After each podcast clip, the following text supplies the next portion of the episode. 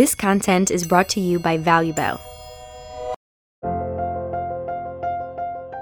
את זה אף אחד לא לימד אותי. לא לימד אותי את נושא המחשבה. מה אני צריך לעשות, איזה אדם אני צריך להיות, איזה מחשבה או איזה אמונה אני צריך לשנות כדי לפתור את הבעיה מהשורש. וזה מבחינתי הפתרון האמיתי.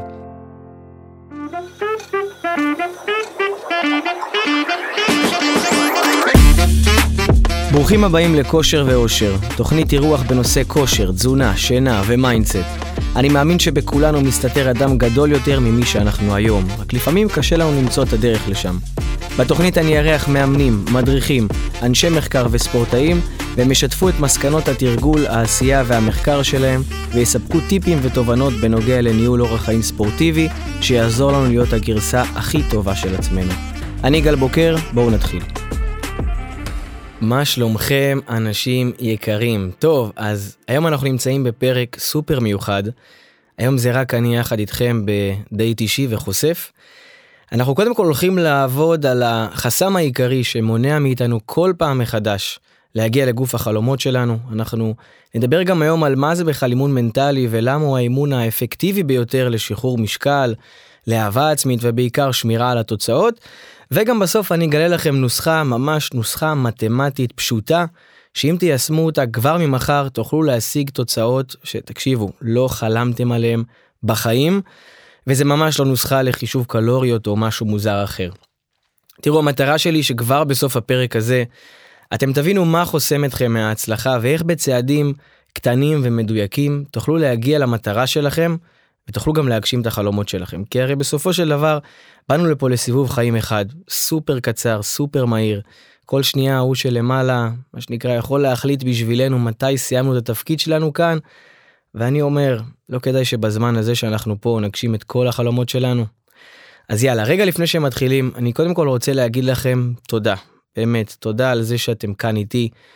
אני כל יום מקבל את התגובות שלכם על הפרקים שיוצאים ואתם באמת מדהימים ואני מעריך כל תגובה ותגובה. ואתם יודעים כמה אנשים בחוץ נמצאים ורוצים להצליח ולעשות ולגדול ולהצליח בתהליכים, כמה אנשים רוצים לשפר את התוצאות שלהם בחיים, אבל בתכלס בינינו, הם לא מוכנים לעשות מה שצריך כדי שזה יקרה, ואתם כן. אגב, איך אני יודע? אז אני מניח שעניתם נכון, כי אתם פה, וזה באמת לא מובן מאליו. שאתם עוצרים באמצע היום את מרוץ החיים שלכם, לא משנה אם אתם בעבודה עם הילדים, לא משנה, אתם עוצרים את הכל ומאזינים כדי להתפתח, כדי לגדול וכדי להשיג יותר בחיים שלכם, ובאמת על זה מגיע לכם את כל הכבוד שבעולם. אז לטובת ככה מי שלא מכיר, אז נעים מאוד, אני גל בוקר, אני בן 28, אני נשוי לשקד המדהימה, אני מאמן מנטלי והבעלים של מיינד פיט, אנחנו בשנים האחרונות הפכנו למותג המוביל בישראל לירידה במשקל ולשמירה עליו לאורך זמן. אנחנו הובלנו עד היום באמת אלפי אנשים לגוף החלומות שלהם, לימדנו אותם איך לשמור על התוצאה לאורך זמן, בלי להיות תלויים בדיאטות או בתפריטים כאלו מסובכים.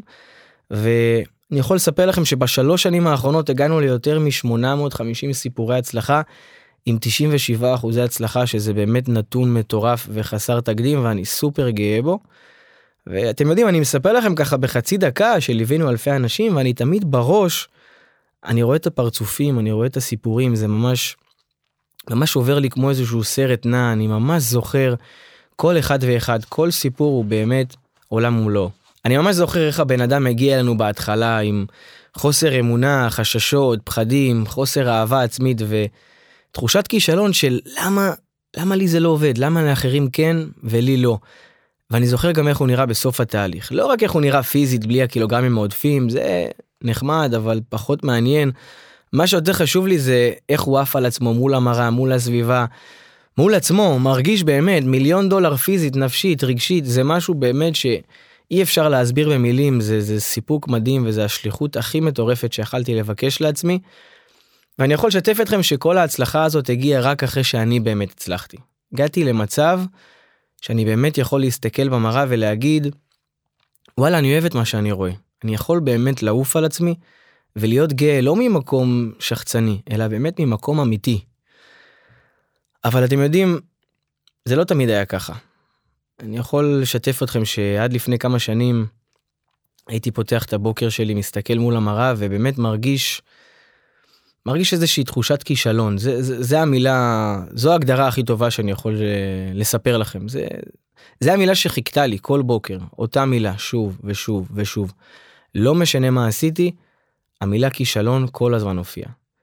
ואתם יודעים, זה פעם ראשונה שאני מספר את זה ככה, אפילו למתאמנים הכי קרובים שלי לא סיפרתי את זה, הם ידעו שאני אוהב ספורט, תזונה, אבל הם, הם לא באמת הכירו את הדבר הזה עליי, הם לא מבינים שכל מה שהם חווים, אני חוויתי על עצמי, ובגלל זה גם הרבה יותר קל לי לעזור להם, כי אני באמת, אני באמת יכול להבין מה הם מרגישים, אבל אתם יודעים, זה היופי בפודקאסט, לאט לאט זה ממש הופך להיות הבית שלי, ואני יכול ככה לשתף, אה, לשתף מהלב, אם הסיפור שלי יכול לעזור לעוד בן אדם אחד, מבחינתי אני עשיתי את שלי כי, כי אני באמת יודע מה אתם חווים ואני באמת יודע לאן אתם יכולים להגיע. ואתם יודעים, עד גיל 12 אני בכלל גדלתי כילד שמנמן, לא הייתי קשור בכלל לעולם הספורט והתזונה, ובגיל הזה, אה, אתם יודעים, הביטחון פתאום מתחיל לשחק תפקיד וזה התחיל להפריע לי. אמרתי, יאללה, אני מחליט שאני עושה שינוי.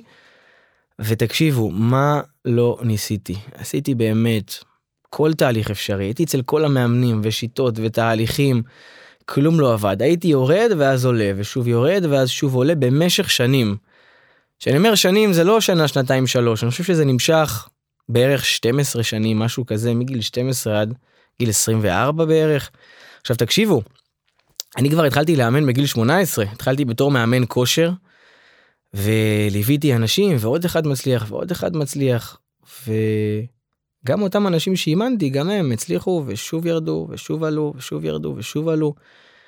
אני זוכר היום, עד היום אני זוכר את, ה, את הימים האלה שהייתי מסתכל במראה ואומר כאילו בואנה אתה, אתה מאמן. אתה אומר לאנשים מה לעשות. אתה מבין הכל בתזונה ובכושר אבל תכלס אתה לא מצליח ליישם כלום. ואני חושב ששם תחושת הכישלון הגיעה באמת לשיא. כל הזמן התגברה עוד קצת ועוד קצת ועוד קצת כי כי בסוף מה, מה זה שווה אם אני שונא את זה ממש התחלתי לשנוא את המקצוע כי הוא, הוא, הוא גרם לי להתעמת עם, ה, עם המכשולים שלי עם הקשיים שאני חוויתי ושאלתי את עצמי כאילו איך אני בכלל יכול לעזור לאנשים? איך אני יכול להגיד להם מה לעשות כשאני בעצמי לא מצליח. והיו לי ממש תקופות שחשבתי לוותר על זה לגמרי להפסיק לנסות לסגור את העסק לעבור לתחום אחר כאילו די מה שנקרא כמה כמה עוד אפשר לנסות משהו שלא עובד? די תוותר. עד שהכרתי את האמון המנטלי וזה תקשיבו זה הפך לי את הראש אני אני הבנתי מה זה הדבר הגאוני הזה שנמצא אצלנו כאן בין האוזניים המוח הזה זה דבר כל כך חכם והבנתי שלא משנה מה אני אעשה פיזית כל עוד משהו בחשיבה לא ישתנה זה לא יעבוד. באמת משם עשיתי תהליך מאוד מאוד עמוק מאוד אמיתי מאוד מאמת. ומשם החיים שלי באמת טסו למעלה בכל ההיבטים, בגוף, בעסק, בזוגיות, במערכות היחסים שלי, בהכל. אני הבנתי משהו באותו זמן שכשמשהו בעצמך נהיה שלם, אז הכל יוצא החוצה, ושם באמת הבנתי את המשימה שלי, החלטתי שזה מה שאני הולך לעשות כל החיים. תקשיבו, אני הפכתי כל פיסת מידע אפשרית, לקחתי קורסים, סדנאות בארץ, בעולם, ספרים, מחקרים, מה לא, הכל כדי לפצח את הדבר הזה, להבין איך המוח שלנו עובד ואיך אפשר באמת להגיע לתוצאות שגם נשמרות, להראות לאנשים שזה אפשרי. אני פיתחתי שיטה שהיא ברורה ומוכחת לקחת את החיים של כל אחד ואחת עשר רמות למעלה ובאמת לעוף על החיים שלהם ברמות הכי גבוהות שאפשר כי זה באמת מגיע לכל אחד ואחת מאיתנו. ואגב אתם יודעים זה נכון לכל התחומים לגוף שלנו לנפש למערכות היחסים כסף אהבה באמת להכל כי הפתרון תמיד נמצא אצלנו, בסיפור הפנימי ולא בעולם החיצוני. וזה בדיוק היופי באימון המנטלי, הוא מלמד אותך דברים על עצמך. ההבנה שאנחנו אחראים על איכות החיים שלנו. אנחנו יכולים לקחת אחריות ולדאוג לזה שהסיבוב הקצר הזה יהיה משמעותי. כי הרי אם תחשבו על זה, מה זה תוצאה? כל הזמן אומרים לנו תוצאות זה uh, תוצר של פעולות. אבל אף אחד לא מסביר לנו מה קודם לפעולות. מה שקודם לפעולות זה המחשבות, זה האדם שאנחנו. זה לא משנה אם אני עכשיו אפעל בצורה כזאת או אחרת כי ככה אמרו לי, אם ניקח לדוגמה את עולם הדיאטות, אז אומרים לנו כך, זה התפריט שאתה צריך לאכול, זה התוכנית אימונים שאתה צריך לבצע, אבל עדיין במחשבה, אני עדיין עם חוסר אמונה, אני עדיין עם מחשבה שאני אה, אה, אה, אה, כושל, אני עדיין לא מאמין שאני יכול להגיע לשם. אז מה זה משנה מה כתוב לי בתפריט? מה זה משנה מה כתוב לי בתוכנית האימונים? אז אני אעשה את זה יום אחרי יום אחרי יום, ואז המוטיבציה תרד, ואז מה עושים? את זה אף אחד לא לימד אותי. לא לימד אותי את נושא המחשבה. מה אני צריך לעשות? איזה אדם אני צריך להיות? איזה מחשבה או איזה אמונה אני צריך לשנות כדי לפתור את הבעיה מהשורש? וזה מבחינתי הפתרון האמיתי. כי כדי לרדת במשקל, מעבר ללהתאמן ולאכול בריא, צריך לפתח מערכת יחסים שונה עם עצמך. צריך לפתח מערכת יחסים טובה ובריאה עם אוכל. אוכל הוא לא אויב. אוכל הוא לא חבלן, אוכל הוא דבר טוב. אוכל הוא דבר בריא, מזין. אנחנו לא צריכים להתייחס אליו כאל משהו מפחיד או איזושהי מפלצת שאסור לדבר עליה, זה ממש לא ככה. ואתם יודעים, החסם העיקרי שגורם בסופו של דבר לכולנו להיכשל, בכל אחד בתחום שלו, זה עיוותי חשיבה. איך המוח שלנו חושב בהקשר לאותו תחום. כי אם נסתכל רגע על משקל, מה רוב האנשים עושים? עושים איזושהי דיאטה, זה לא משנה בכלל אם זה דיאטת חלבונים, פחמימות, שומנים, זה לא רלוונטי. בסופו של דבר, אם אנחנו ניקח סתם דוגמה, אדם עני, אדם עני שזוכה בלוטו בחמישה, עשרה, עשרים מיליון שקל. מה קורה לו כעבור שנה, שנתיים? מחקרים מראים שבערך 82% מהאנשים מאבדים את כל הכסף וחוזרים למצב הקודם שלהם. אגב, זה ממש לא משנה באיזה סכום הם זכו. גם אם אותו בן אדם זכה בלוטו ב-50 מיליון שקל, הוא עדיין כנראה יחזור לאותה נקודה. ולמה? כל האנשים שרואים אותו מבחוץ אומרים, טוב, הוא בזבז את כל הכסף על אה, בחורות, והשני בזבז את זה על קזינו, והשני אה, בזבז את זה על הימורים, אבל הם מסתכלים חיצונית, הם מסתכלים על הפעולות. הסיבה האמיתית לזה שאותו אדם עני חזר להיות עני, כי באזור נינוחות שלו, הוא היה עני כל החיים, הוא לא יודע איך מתנהלים עם כסף, הוא לא יודע מה עושים עם כל הכסף, אף פעם לא לימדו אותו מה עושים עם כל הכסף. והוא בעצמו במשוואה שלו בתוך הראש בלא מודע, אני צריך להיות אני, זה מה שמגיע לי. ופתאום שמשהו אחר קורה, הוא יוצא מהאזור הנינוח שלו והוא חייב לעשות את כל הפעולות האפשריות כדי לחזור לאותו אזור נינוח, לאותו מקום שבו הוא יכול לחזור להיות אני ולהתמרמר ולהתקרבן על חייו, שוב, לא כי הוא אשם, כי זה מה שהוא למד, זה האזור הכי קרוב אליו, ולכן הוא חייב לחזור להיות שם. אז אם נחזור רגע לדוגמת הדיאטות, זה בדיוק אותו דבר, בדיוק כמו אותו אדם עני. גם מי שעושה דיאטה, בסופו של דבר הוא מרזה, ואז הוא מעלה. למה?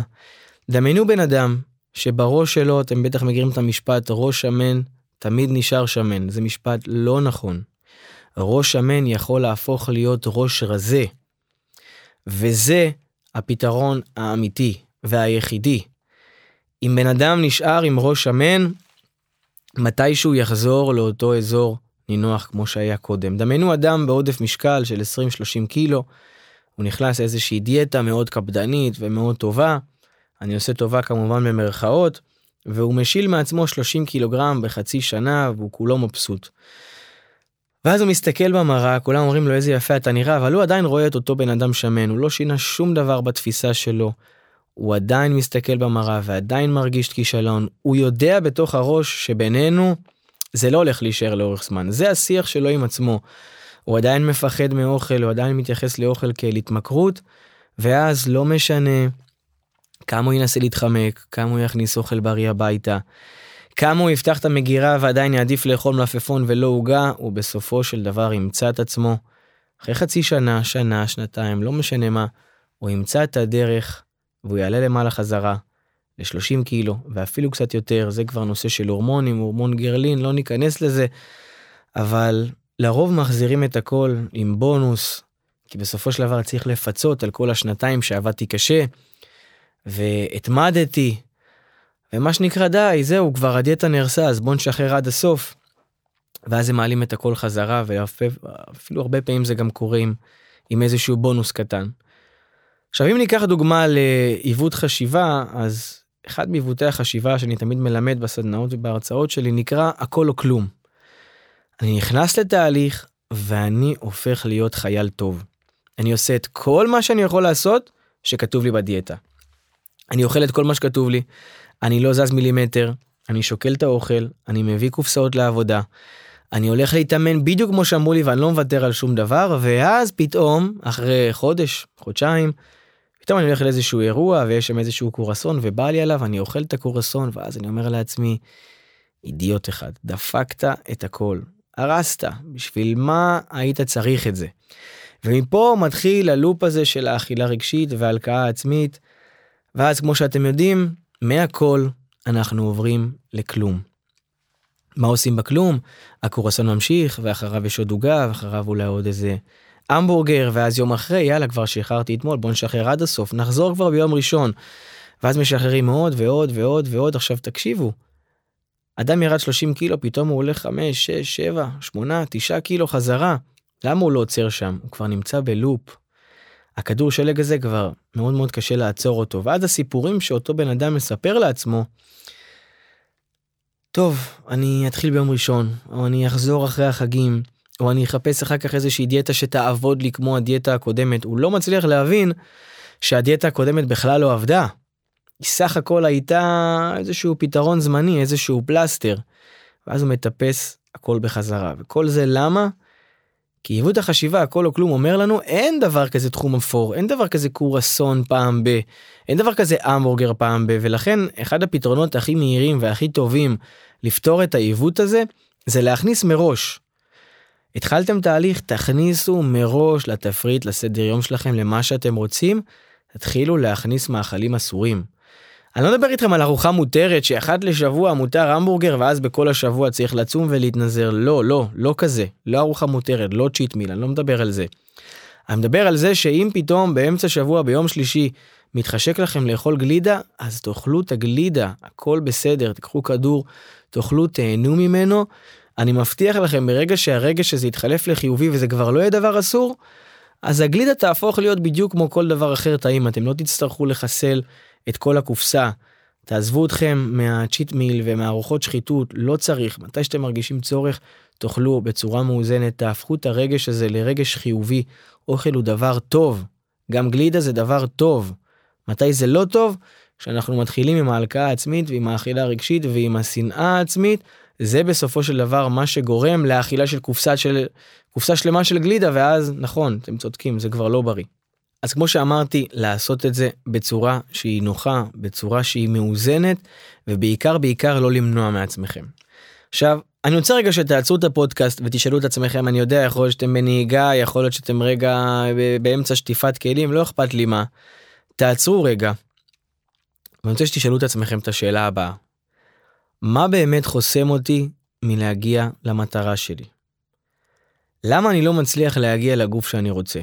אם זה בתחום אחר, לא אכפת לי, לכו עליו, זה עובד אותו דבר. אני נותן לכם כמה שניות, תעצרו את הפודקאסט, ואנחנו ממשיכים. אז אה, טוב, הבטחתי לכם ככה באמת לקראת הסוף אה, נוסחה, נוסחה מתמטית שתמיד עובדת, ואני רוצה לספר לכם אותה, אני אסביר אותה כמה וכמה פעמים כדי שהיא תהיה באמת ברורה. שימו לב לנוסחה הזאת. דימוי עצמי פלוס אמונות פלוס דפוסים שווה תוצאות אוטומטיות.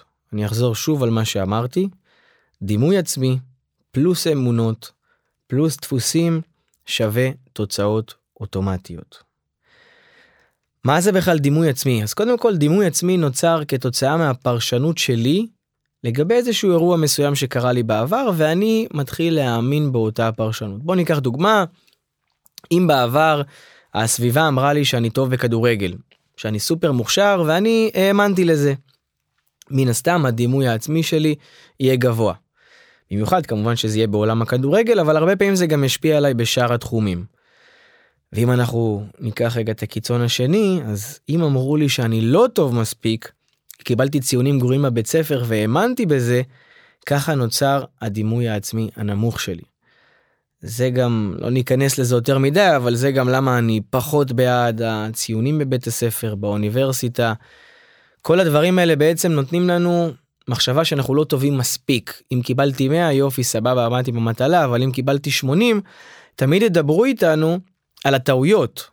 בוא תראה איפה טעית בוא תראה איפה הורדנו לך 20 נקודות. בוא תראה איפה לא היית בסדר. אבל אף אחד לא מדבר על ה-80% הטוב. בוא תראה בכמה צדקת. יש פה אשכרה 80% מהמבחן שצדקתי בו, שעניתי נכון. למה, למה בזה לא מתעסקים? למה את זה לא מסבירים? אתם יודעים, אני בעברי גם עבדתי בחברת מכירות, והיה לי מנהל, קוראים לו אורי, עד היום קוראים לו אורי, ואני באמת הערצתי את הבחור הזה. כי אתם יודעים, הגעתי אליו כל תחילת חודש והייתי שואל אותו, הייתי שואל אותו, אורי, מה, מה היעדים לחודש הקרוב? הוא אמר לי, תקשיב גל, אני סומך עליך, תפתח בעצמך את האלוף. וכל תחילת חודש הוא היה משמיע לי שיחת הצלחה.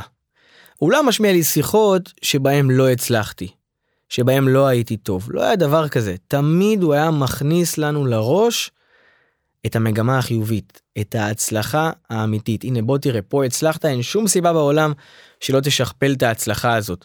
וככה בדיוק עובדים על דימוי עצמי. בין אם זה בעבודת מכירות כמו שלי הייתה, בין אם זה בבית ספר, בין אם זה בבית, חינוך של הורים לילדים, כל הזמן להתמקד איתם במה הם עשו מספיק טוב. גם ככה, גם ככה אנחנו השופטים הכי גרועים בחיים שלנו. גם ככה אנחנו שופטים את עצמנו כל הזמן בלי סיבה מספיק מוחשית, אז אנחנו בטח ובטח לא צריכים את ההוא שיבוא ויגיד לנו בואנה אולי תוריד רגע את הכרס, בואנה אולי כדאי שתעשה עם עצמך משהו. מה זה יעזור? זה באמת יגרום לאותו בן אדם לרדת עכשיו במשקל? לא, זה רק יגרום לו לשנוא את עצמו יותר, להרגיש שהוא כישלון, וזה רק יגרום לו לעלות עוד יותר חזרה במשקל. אז זה היה לגבי הדימוי העצמי. בוא נדבר רגע על מה זה אמונה. אמונה קודם כל נוצרת כתוצאה מפרשנות שלי על העולם בעקבות איזשהו אירוע מסוים. בואו ניקח דוגמה, אה, אם כלב נשך אותי כשהייתי קטן, מה התת מודע שלי יגיד לי? התת מודע פשוט יכניס למגירה במוח, כלב שווה מסוכן. ואז כנראה שאני אפחד מכלבים כל החיים שלי, אלא אם כן אני אטפל באותה אמונה, אבל תמיד שאני אראה איזשהו כלב, משהו שם במוח יקפוץ ויגיד, אני לא מתקרב אליו.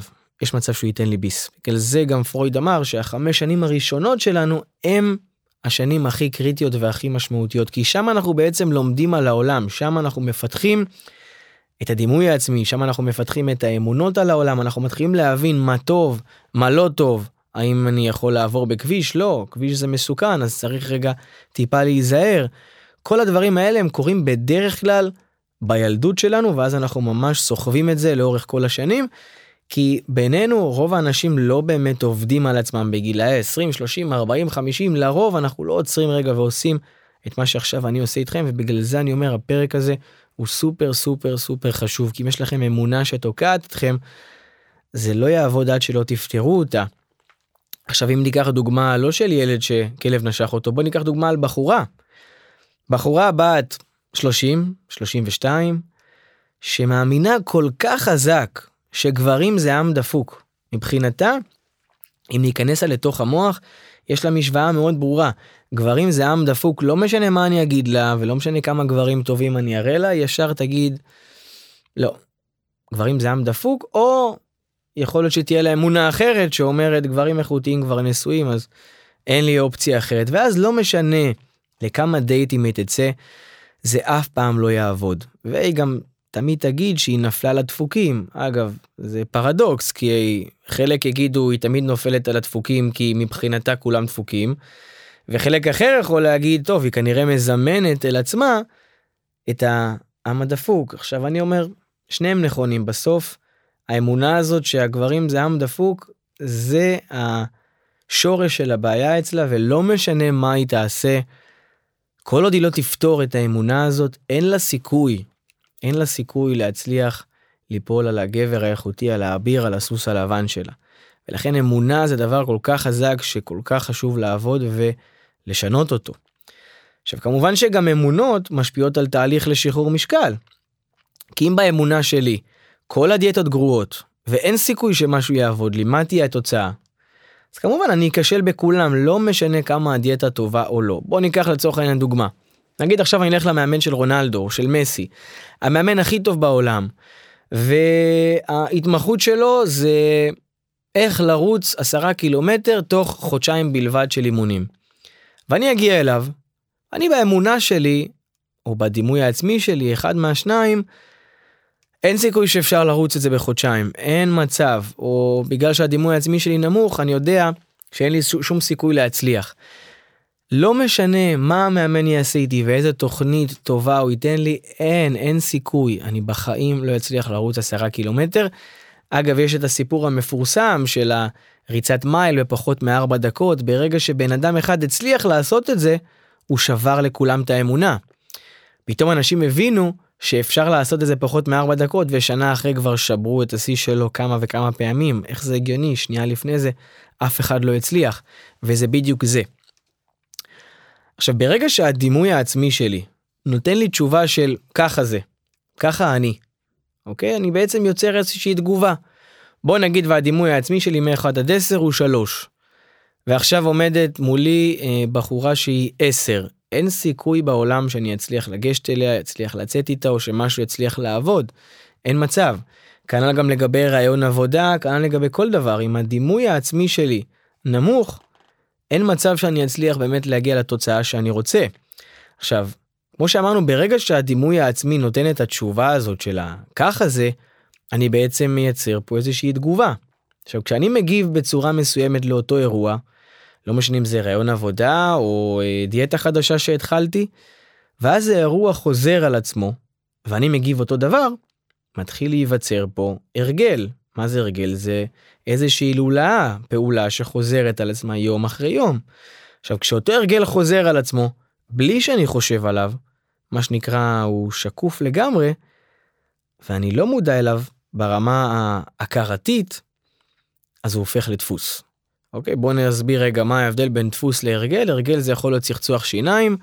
אני מודע לזה שאני מצחצח שיניים בבוקר ובערב אבל אני לא מודע לדפוס של כל דיאטה שאני מצליח אני עושה שם משהו שגורם לדיאטה הזאת להיכשל זאת אומרת אני אני רגיל לזה. אני עושה את זה פעם אחרי פעם אבל אני לא באמת מודע לדבר הזה. זה קורה בכלל בלא מודע. עכשיו תראו מה שמשותף לדימוי עצמי אמונות ודפוסים שהם כולם שקופים, כולם קורים אוטומטית, אני בכלל לא רואה אותם. אותה בחורה שניסתה ארבע דיאטות שונות ובכולם לא הצליחה, היא לא מבינה שהבעיה זה בכלל לא בדיאטה. הבעיה זה שיש לה חסם שמונע ממנה להצליח, עכשיו היא לא מודעת אליו, ולכן היא כל הזמן חוזרת ועושה, לרוב, את אותה דיאטה, בערך את אותה שיטה. והיא לא מבינה למה זה לא עובד, ואז היא עושה דיאטה חמישית ושישית ושביעית, ואז מה קורה מפה? תחושת הכישלון מועצמת, והיא מרגישה שכבר הבעיה מתחילה להיות בה, ושזה אשמתה. היא לא מבינה שיש משהו שהיא עושה לא בסדר. היא לא מבינה שיש לה איזשהו חסם, כי היא לא מודעת אליו, הרי אמרנו, זה שקוף. היא פשוט מתחילה להכיל את עצמה בסיפורים של זה אשמתי, אין לי מספיק כוח רצון, אין לי מספיק משמעת עצמית, אולי זה בכלל הגנטיקה, אולי נולדתי להיות שמנה. תקשיבו חברים, זה הכל סיפורים, זה הכל שטויות. זה חסמים שאפשר לפתור אותם. ועכשיו, ברגע שלימדתי אתכם את זה, עכשיו אתם מודעים, ומבחינתי מודעות זה כבר 70-80% מהפתרון. עכשיו, בדרך כלל בגלל שאותם הדימוי עצמי ואמונות ודפוסים, בגלל שהם שקופים, אנחנו לא באמת מבינים למה התהליך לא עובד, או למה כל דייט נכשל, או למה כל פעם שנכנס לי כסף לחשבון הוא יוצא מבלי ששמתי לב, נכנס הכסף ובום הוא יצא. למה? כי יש לי איזשהו דפוס שחוזר על עצמו פעם אחרי פעם, כי במקרה הזה יש לי פחד או איזשהו חסם לגבי כסף. עכשיו שלושת הפרמטרים האלה הם מייצרים תוצאה אוטומטית שחוזרת על עצמה כל פעם ולכן אנחנו מקבלים כל הזמן את אותה תוצאה. מה הסיפור שאני תמיד שומע מאנשים? עשיתי דיאטה, ירדתי עשרה קילו ולרוב עליתי 12-13 חזרה. זה ממש כבר הופך להיות רוטינה, זה בדיוק כמו צחצוח שיניים. כי הרי אם הדימוי העצמי שלי נשאר זהה, וגם האמונות נשארות זהות, והדפוסים נשארים זהים, אז איך נצפה לתוצאה שונה? דמיינו רגע משוואה, 1 ועוד 1 ועוד 1 שווה 3. אם 1 נשאר 1, ועוד אחד ועוד אחד, התוצאה תמיד תהיה שלוש. אגב, לא אני המצאתי את זה, כמו שאיינשטיין אמר, כדי לקבל תוצאות שונות, מה צריך לעשות? צריך לבצע פעולות שונות. עכשיו, אתם מבינים את הכוח שבנוסחה? תחשבו ששינוי באחד מהמשתנים האלה יביא לתוצאה אחרת לגמרי. דמיינו שבן אדם מגיע לתהליך הבא שלו, לדיאטה הבאה שלו, עם דימוי עצמי של מ-1 עד 10, הוא כבר לא 3, הוא כבר 10. גם אם האמונה לא השתנתה, גם אם הדפוס נשאר אותו דפוס, הוא עדיין יקבל תוצאה שונה, כי משהו במשתנים הפך להיות אחרת לגמרי. והוא אוטומטית יקבל תוצאה טובה יותר, כי הדימוי העצמי עלה. כנ"ל לגבי אמונות, כנ"ל לגבי דפוסים. עכשיו, תחשבו מה קורה כשיש לי שינוי בכל המשתנים. כשהדימוי העצמי שלי משתנה והופך להיות גבוה יותר. כשהאמונה שלי לגבי אותו תחום משתנה ואני מבין שמשהו סדק אותה, שזה אפשרי, כמו עם הריצה של, ה... של המייל שסיפרתי לכם מקודם, ומעבר לזה גם אני משנה את המשתנה של הדפוס, תחשבו מה יכול לקרות. אני לא יכול להסביר לכם מה יקרה לכם בחיים, אני חוויתי את זה על עצמי, וזה גרם לי לשינוי בכל ההיבטים בחיים. זה פשוט, הפ... אני לא יכול בכלל להסביר לכם מה היה לפני ומה יש אחרי, כי פשוט בתהליך שלי עברתי את כל השלושה שלבים האלה, גם שינוי באמונות, גם בדפוס, גם בדימוי העצמי, וזה הביא לי באמת תוצאות אחרות בכל התחומים. ולכן מה שאני רוצה רגע לפני סיום, אני רוצה שמפה אתם תצאו למחקר עמוק שלכם עם עצמכם, אל תזניחו את זה. אני רוצה שתבינו ותלמדו מה הדימוי העצמי שלכם, מה האמונות שלכם כלפי התחום הזה שאתם כל הזמן נכשלים בו, מה הם אותם דפוסים שחוזרים על עצמם פעם אחרי פעם אחרי פעם, ואני מבטיח לכם, אני מבטיח לכם, שזאת תהיה ההשקעה הכי טובה שעשיתם בחיים שלכם. אתם לא מבינים בכלל כמה. אני רוצה שרק תחשבו כמה אנחנו משקיעים בחתונה שלנו, בטיול לשבועיים בחו"ל. תגידו לי רגע, לא כדאי שנשקיע גם את הזמן בלהגשים את החלומות שלנו, בלהשתפר, בלהיות הגרסה באמת הכי טובה של עצמנו, לא כקלישאה ולא כסיסמה, אלא באמת לעבוד על עצמנו כדי לחיות את החיים אחרת ולשים אותנו סוף סוף במקום הראשון. אז אני רוצה להגיד לכם תודה רבה. אני רוצה להכיר אתכם על השלושים וכמה דקות שאנחנו פה ביחד, שהאזנתם וכתבתם ועבדתם ועל זה שאתם באמת מוכנים לעשות שינוי בחיים שלכם. ואני מאחל לכם בהצלחה בתהליך העמוק שאתם הולכים לעבור ביחד. ואם הצלחתי לעזור אפילו לבן אדם אחד, אז מה שנקרא, אני עשיתי את שלי. אנחנו נתראה בפרק הבא. אני אוהב אתכם מלא, ושיהיה אחלה יום. מאזינים יקרים, תודה רבה שנשארתם עד הסוף והאזנתם לנו, אני מקווה שהפרק העשיר אתכם.